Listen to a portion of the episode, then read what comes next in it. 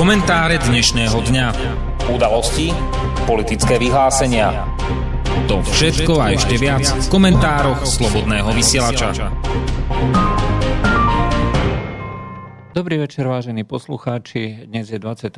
septembra 2018 a je to čas na pravidelný večerný komentár Slobodného vysielača. Dnes vás od mikrofónu na ekonomickú tému bude sprevádzať Juraj Poláček a Dušan Doliak. Takže dobrý večer. Dobrý večer. No, dnešnou témou bude vlastne informácia o tom, že sa nafúkuje nejaká bublina, respektíve je podozrenie, že sa tu vzniká nejaký pretlak sú tu rôzne signály, na základe ktorých by sme možno mohli očakávať nejakú ďalšiu krízu, podobnú ako to bolo v roku 2008. Je množstvo faktorov, na základe ktorých sa to vyhodnocuje. Niektorí hovoria, že sa nafúkuje taká bublina, onaká bublina. Dušan, čo si ty myslíš? Majú pravdu tie ekonómovia, alebo sú tu aj iné faktory, ktoré by mohli takúto krízu spôsobiť? Lebo je to cyklické, vždycky je obdobie konjunktúry, obdobie poklesu, respektíve krízy.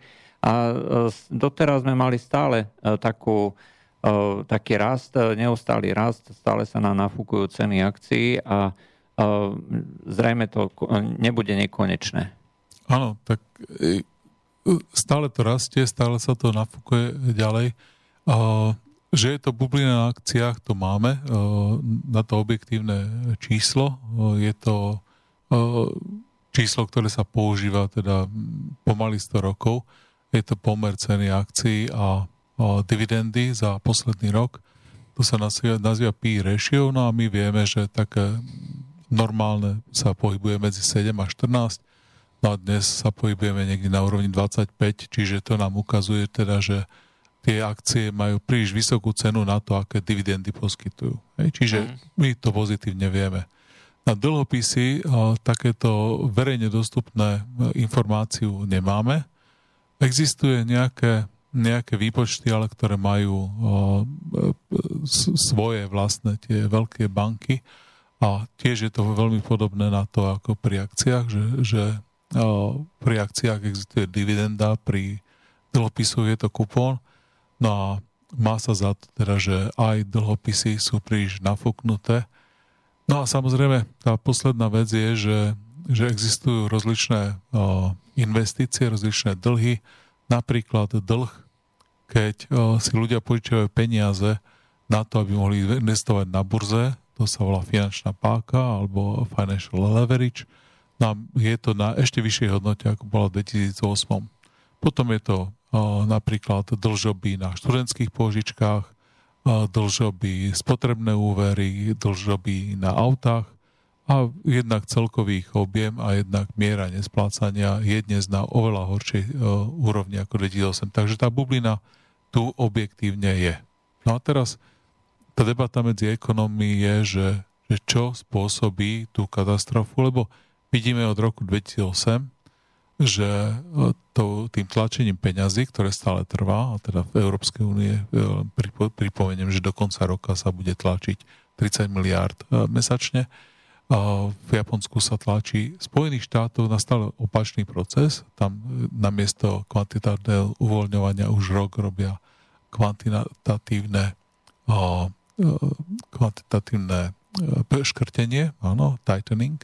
Takže oni už tu sa snažia to množstvo peňazí v ekonomike trošku stlmiť, ale len na to, aby keď príde ďalšia kríza, ktorá teda príde, aby mohli zase popustiť úzdu tomu uvoľňovaní.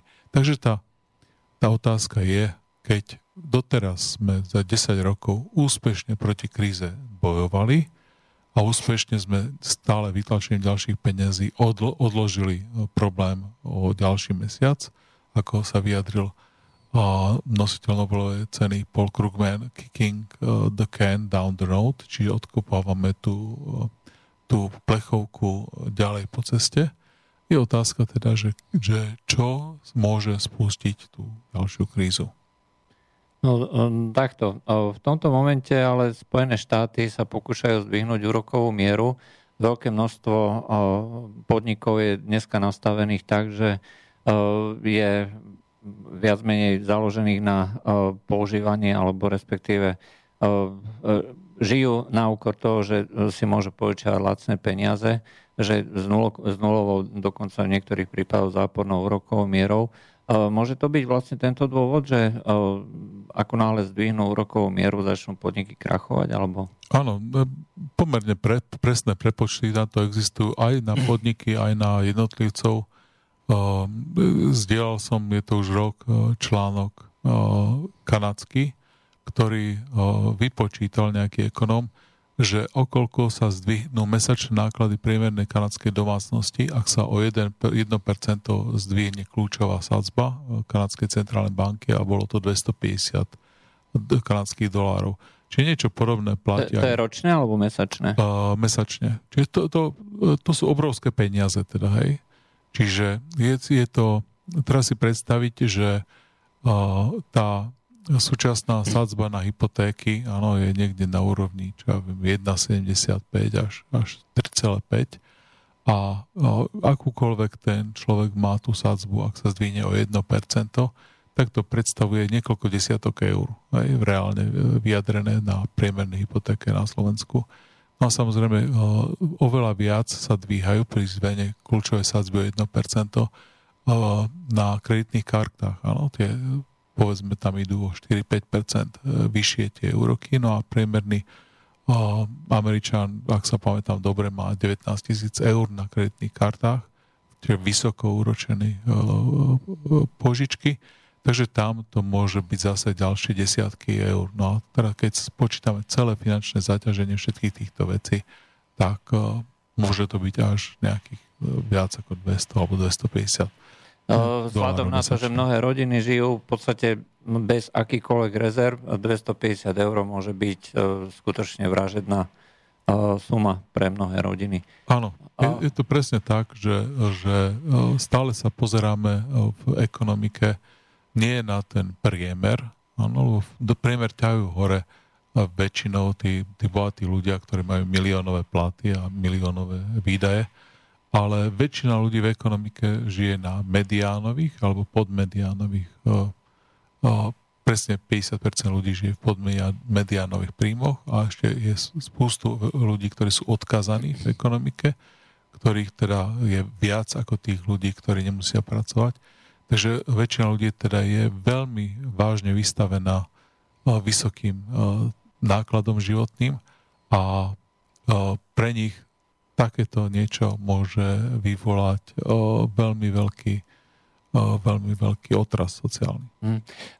Myslím, že veľký rozdiel toho roku 2008 a tej dnešnej doby je medzinárodná situácia. V tom roku 2008 sa zdalo, že celý svet už je v podstate pod kontrolou, hej, že sme všetci kamaráti, no občas sa troška pohádame. Ale dnes sme vo veľmi kritickej situácii, keď fakticky sme na úrovni, ktorá pripomína kubánsku krízu, čo bola vlastne najhoršia kríza počas studenej vojny, kde proti sebe stáli dve atomové veľmoci. Dnes sme opäť na tejto situácii a toto môže spôsobiť obrovské problémy podľa mojho názoru, pretože už teraz, keď sa začali vyhrážať, že sankciami voči Iránu, voči tomu, že sa prestane kúpovať ropa, okamžite ako nervozita zrástla a cena ropy išla prudko hore na nejakých 80 eur za barel, cena ropy Brent. Však to... Toto je niečo, čo musíme veľmi, veľmi starostlivo sledovať, pretože keď sa pozrieme na HDP vo vyspelých krajinách, je zhruba 18% HDP sú náklady na energie. Hej, vrátane aj ropy. Ropa tam tvorí povedzme, že 1/3, zvyšok je teda plyn, uholie a ďalšie druhy energie. No ale toto číslo samozrejme, ak vzrastie a teda ešte to má tú vlastnosť, tie ostatné druhy energie sú veľmi ich ceny závislé od ceny ropy. Čiže keď ropa dokáže vzrásť o nejakých pár percent, tak oveľa viac vzrastú náklady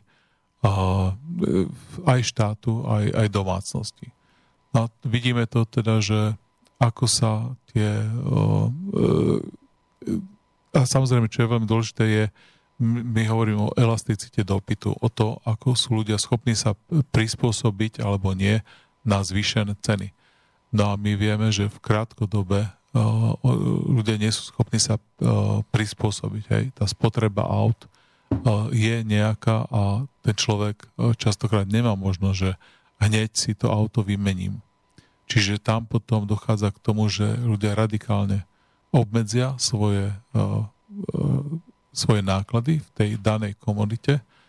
No a potom nastáva teda, keďže tá ropa má ten fundamentálny vplyv na to, že jej cena sa odráža vo všetkých tovaroch a službách, pretože všetko sa to vozí na veľké vzdialenosti, tak ovplyvňuje to celú ekonomiku.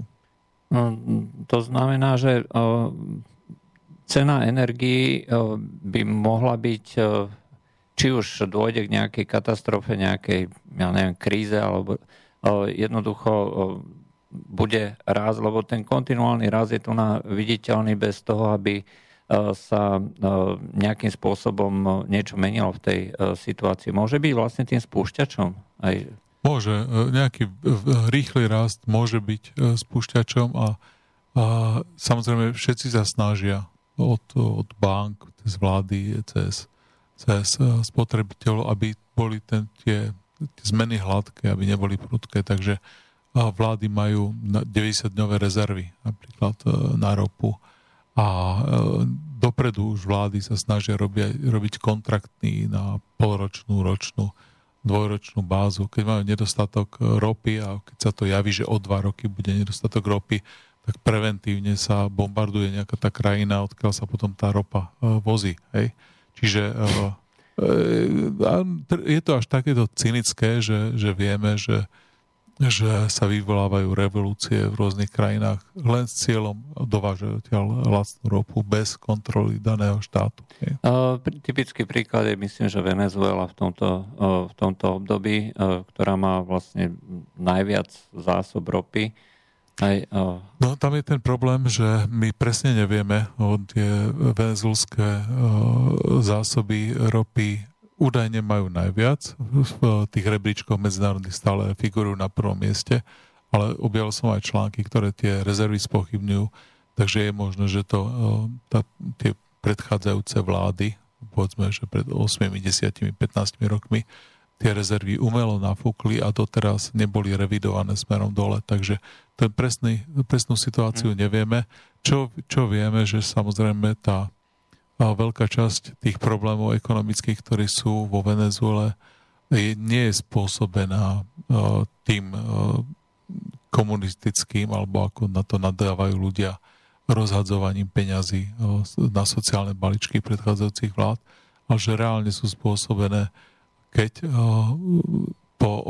po skončení tej ľavicovej vlády prišla pravicová vláda, tá zadlžila krajinu na nezmyselne vysoké čiastky a potom prepad danej meny, a keďže boli zadlžení v dolároch, znamená, že musia vracať obrovské čiastky, no a samozrejme tá daňová, tie dane na to nestačia, takže vznikol ten kolaps. Hej. Takže nie je to priama príčina tých, je to nepriama príčina. Je to príčina, keď sa z jednej typu vlády prejde na tú druhú. Hej. Áno. A samozrejme, požičiavať si v dolároch bola teda nebotičná hlúposť venezuelskej vlády. No, ale dá sa povedať, že dneska je asi najviac sledovanou komoditou predsa len stále ropa, zemný plyn a všetko, čo okolo toho súvisí. Koniec koncov dolár sa často označuje ako mena krytá ropou, alebo petrodolár. Petrodolár. To znamená, že tá komodita je oceňovaná, predávaná, alebo aspoň doteraz bola predávaná a oceňovaná v dolároch. Môže spôsobiť niečo typu Šangajská komoditná burza, kde sa začali vlastne realizovať prvé futures v týchto v juanoch alebo niečo. Lebo zatiaľ to ešte nie je nejako rozvinuté, sú tam problémy, ale je to prvá taká nejaká lastovička, ktorá označuje koniec toho petrodolára v nejakej dlhodobej perspektíve. No, treba si predstaviť, že teda aj to, že ako sa obchoduje a kde sa obchoduje, je predmetom politického boja. A treba si predstaviť, že veľká väčšina kontraktov sa nerobí podľa tých cien, ktoré sú na burze, ale sa robí dlhodobými rokovaniami predtým, kde sa síce prihliada na tú cenu na burze, ale súčasťou ceny je aj vybudovanie ropovodov, rekonštrukcia tých prekladísk z lode do ropovodu a podobne.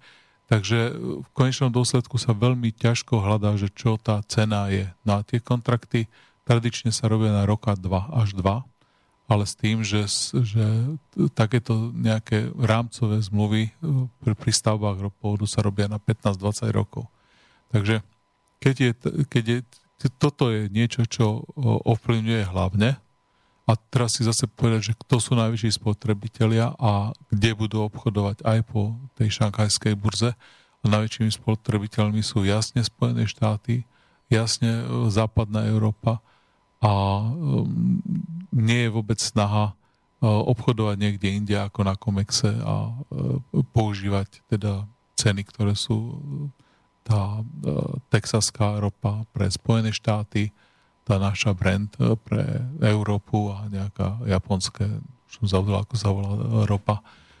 A to sú tri základné ťahúne, ktoré sú dané tými najväčšími spotrebiteľmi ropy. Čiže tá šangajská burza má snahu zlúčiť, ale povedzme, že 40 alebo do 50% svetovej ekonomiky, ale práve tých chudobných krajín, kde tie možnosti vyjednávania nie sú až také veľké, nemajú. A nemôže zavážiť to, že Čína je dneska najväčším spotrebiteľom zemného plynu? Aj ropy. A určite to zaváži, ale zase oni si tie zdroje dohadujú napríklad s Ruskom, stavajú ropovody, takže väčšina toho je dohodnutá práve na týchto strategických kontraktoch. A na tej tzv. Spotovej báze sa na tých cenách, ktoré sú na burze, sa obchoduje len mimoriadne kontrakty, hej, či nejakých 10-20% spotreby len, hej. To sú také, že keď nám chýba v ropovode, tak my máme právo dať do ropovodu niečo a čo vypadne v Číne, tak vy to za tieto ceny spotové, tzv. Vy to za tie, nám to zaplatíte. Ale tých 80-90% toho, čo tečie v tých ropovodoch, sa obchoduje na základe tých dlhodobých medzištátnych zmluv. Dobre, ale vráťme sa teda k tým možnostiam krízy, respektíve toho, čo môže ovplyvniť krízu. Prebrali sme si tie niektoré príčiny, ktoré môžu vyvolať tú nejakú celosvetovú krízu. Vyzerá to tak, že sme na ďaleko horších úrovniach podľa mnohých kritérií a signálov, ako bolo v tom roku 2008, a odkopli sme tú plechovku tak ďaleko, že pokiaľ sa začne kotúľať naspäť, tak nás to bude hodne, hodne bolieť. Proste naberie ďaleko väčšiu rýchlosť a spadneme z väčšej výšky. A tvoj osobný názor, čo z týchto rôznych príznakov, čo má pre teba asi takú najväčšiu váhu, najväčší potenciál nejakú takú krízu vyvolať?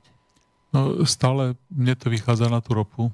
Stále to je to, čoho sa bojím, a my vieme, že Spojené štáty ťažia teraz tú netradičnú ropu a my vieme, že celé to priemyslové odvetvie má negatívny cash flow, čiže nevyrábajú peniaze, len spotrebovajú peniaze. A toto je niečo, čo sa musí prevaliť, teda už sa to čiastočne prevalilo v lete minulého roku, kde za $500 miliónov skrachovali dlhopisy, ale samozrejme to nie je to, lebo tá hlavná časť toho priemyslového odvetvia, to sú desiatky miliárd, a ak by sa očakalo, že teraz sa to prevalí, tak toto nutne musí viesť k zvýšeniu ceny ropy, pretože toto predstavovalo nejakých povedzme 10% svetovej produkcie ropy.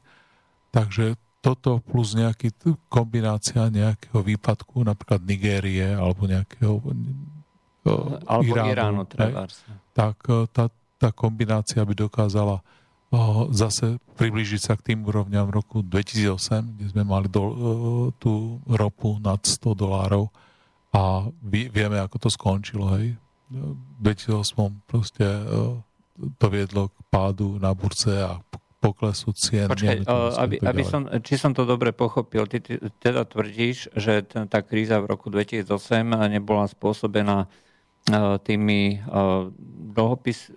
hypotekárnymi dlhopismi zlými, ale že tam bol až príliš významný a veľký vplyv vysokej ceny ropy? Presne tak, lebo tie dlhopisy, oni teraz začali klesať ceny nehnuteľností.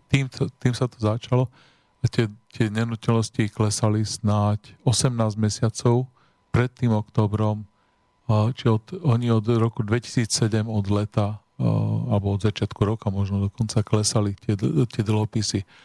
Čiže to, že sa začali spúšťať rozličné mechanizmy, tak to je sekundárne. Áno, aj dnes máme strašne veľa vecí, ktoré takto sa odhalia, že kráľ je nahý.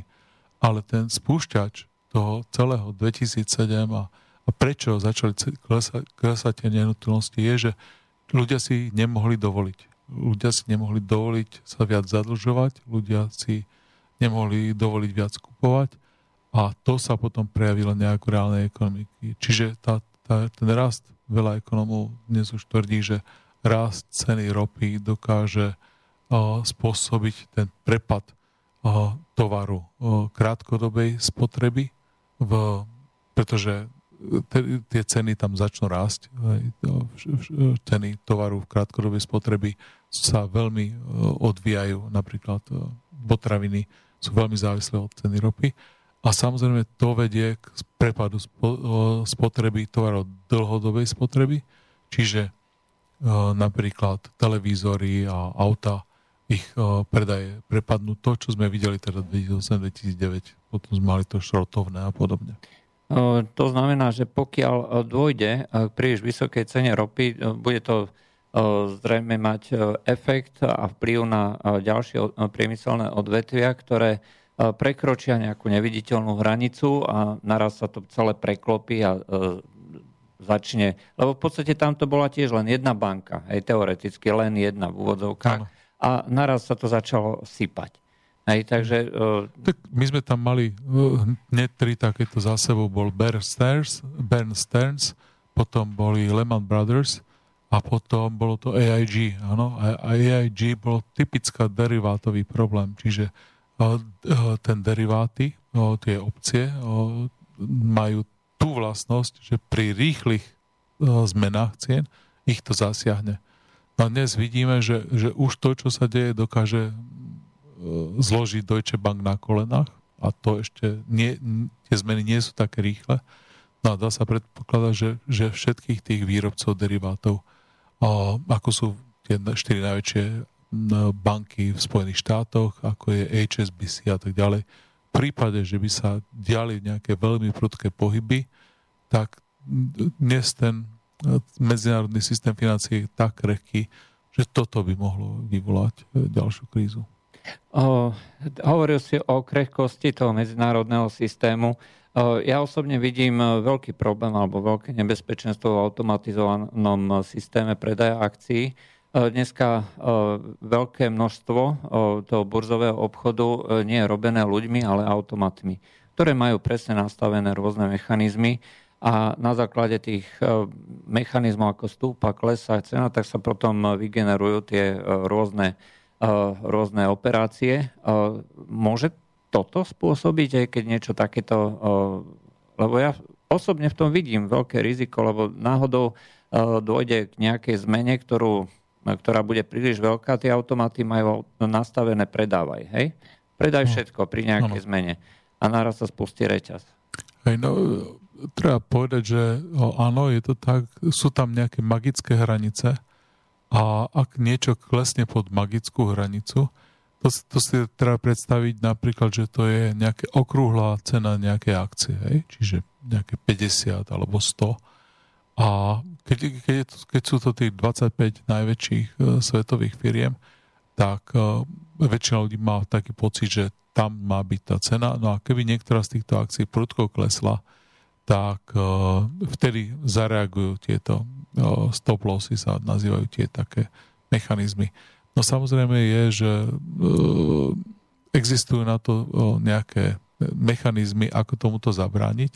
Čiže jednak americká vláda má špeciálne oddelenie, ktoré sa volá oddelenie pre operácie na finančných trhoch, ľudovo nazývané Plunge Protection Team, čiže tým na zachraňovanie prudkých poklesov. A oni s neznámym rozpočtom nakupujú akcie veľmi, veľmi netransparentným spôsobom cez rozličných prostredníkov, takže nikto nevie, že koľko tých akcií majú a koľko ich predávajú, koľko nakupujú. A ich rozpočet je tiež neznámy. Je už povedzme 30, 40, 50 rokov, neviem presne koľko, neauditovaný. Takže oni to nakupujú a nakupujú práve takéto tituly, konkrétne akcie, ktoré klesajú, tak oni ich, aby zastavili ten rast. Čiže to je jedna vec. No a druhá vec je, že samozrejme nie každý má stop loss na tú úroveň, čiže keď je magická úroveň 100, tak niekto to má na 103, niekto na 100, na 98, ale 50% ľudí to má na tú stovku, povedzme. A potom sú ďalšie mechanizmy typu, že keď akcia poklesne stanovený, myslím, že je to 20 alebo 25% za deň, tak sa prestane obchodovať daná akcia a keď celý trh poklesne viac, ako myslím, že je to 10%, tak zastavia celú burzu. Aj to už sa stalo. Niekoľkokrát sa to stalo, takže napríklad po páde dvojčiek týždeň sa neobchodovalo. Čiže on sa zastaví, tá burza, a hľadajú sa nové východiska, pripravia sa všetci a keď sa to spustí alebo postupne spustí, tak nabiehajú také ceny, aby nedošlo k nejakým vážnym... Takže toto nemôže byť podľa teba ten spúšťač, ten reálny spúšťač, hej? Pretože keby došlo k okamžitým náhlým zmenám, tak na to zrejme začnú veľmi rýchlo reagovať všetci tí, ktorí doliadajú. Tie mechanizmy začnú reagovať. Otázka je, že či máme to všetko tak dobre obhospodárené, zabránené tomu, či máme dobre tie všetky poistky nastavené. A veľa ekonomov si myslí, že nie, že nemáme úplne všade na úplne všetkých mechanizmov poistky. Hej. Čiže napríklad sú veľmi citlivé, keď preuším, sú veľmi citlivé práve tie deriváty, tie opčné obchody na prudku zmenu úrokových mien a to sú napríklad nejaké mestá, keď zrazu sa dostanú do bankrotu, tak toto sú mnohomiliardové prepady na stranách bank. Keď to oni robia na vlastné triko, tak oni sú potom poškodení veľmi vysoko. Ak takýchto miest alebo štátov konkrétnych naraz bude mať problémy, tak toto nemusia tie banky uniesť. Dobre, tak posledná otázka. Ako vidíš tú perspektívu? Je to v nejakom dohľadnom čase by mohlo prísť nejakej kríze, kde by teda sme mohli zažívať viac mnohopercentné, možno 10-20% poklesy HDP, alebo to znova budeme odkopávať ďalších 10 rokov? No, my vieme, že Japoncom sa to darí už 30 rokov. Takže je zaujímavá perspektíva. Tá perspektíva je taká, že sa budeme všetci musieť prispôsobovať. To Slovensko nie je na tom až také zlé. Slovensko aj priemerná mzda, aj minimálna mzda celkom pekne rastú. Aj to HDP. Ale viem si predstaviť, že v niektorých západných krajinách, ktoré sú dnes už na hrane, ako je Francúzsko, ako je Belgicko, ako je Španielsko, Portugalsko, Grécko, akékoľvek takéto postupné zmeny môžu znamenať aj veľké sociálne otrasy a ľudia tam budú v uliciach a bude s týmto problém. Čiže najväčší problém nebude to, že ľudia budú mať prácu a budú z toho deprimovaní a budú mať ťažkú hlavu niekde v domácnosti, ale jednoducho, že vyjdú do ulic? Áno, nejaké takéto otrasy typu, že zase sa Katalánci budú chcieť, alebo Škóti oddeliť, alebo Íri sa budú chcieť spojiť, hej, Severné Írsko s Írskou republikou. Takže toto sú veci, ktoré sú veľmi... tieto destabilizujú ten systém. Ten zvyšok systému je plus minus nastavený tak, že sú na to nejaké mechanizmy dosť drahé, ale sú mechanizmy, ktoré dokážu nejakým spôsobom odfiltrovať. Čiže skôr je to na postupne sa prispôsobovanie zhoršujúcim sa podmienkam, ktoré tam bude nastávať v tých krajinách. No, takže potešujúca informácia. Zrejme na Slovensku prežijeme aj tú nejakú budúcu krízu. Sice nie úplne akože bez poškvrny a bez problémov, ale vieme to prežiť a nemali by nami otriasať nejaké zásadné problémy. Horšie na tom budú iné krajiny, skôr tie vysoko postavené, ako rozvinuté, ale s veľkými ďalšími problémami, či už tými migračnými, sociálnymi a podobne. No. Takže to bolo z dnešných komentárov Slobodného vysielača všetko. Lúčia s vami Juraj Poláček a Dušan Doliak. Pekný večer. Do počutia. Táto relácia vznikla za podpory dobrovoľných príspevkov našich poslucháčov. I ty sa k nim môžeš pridať. Viac informácií nájdeš na www.slobodnyvysielac.sk. Ďakujeme.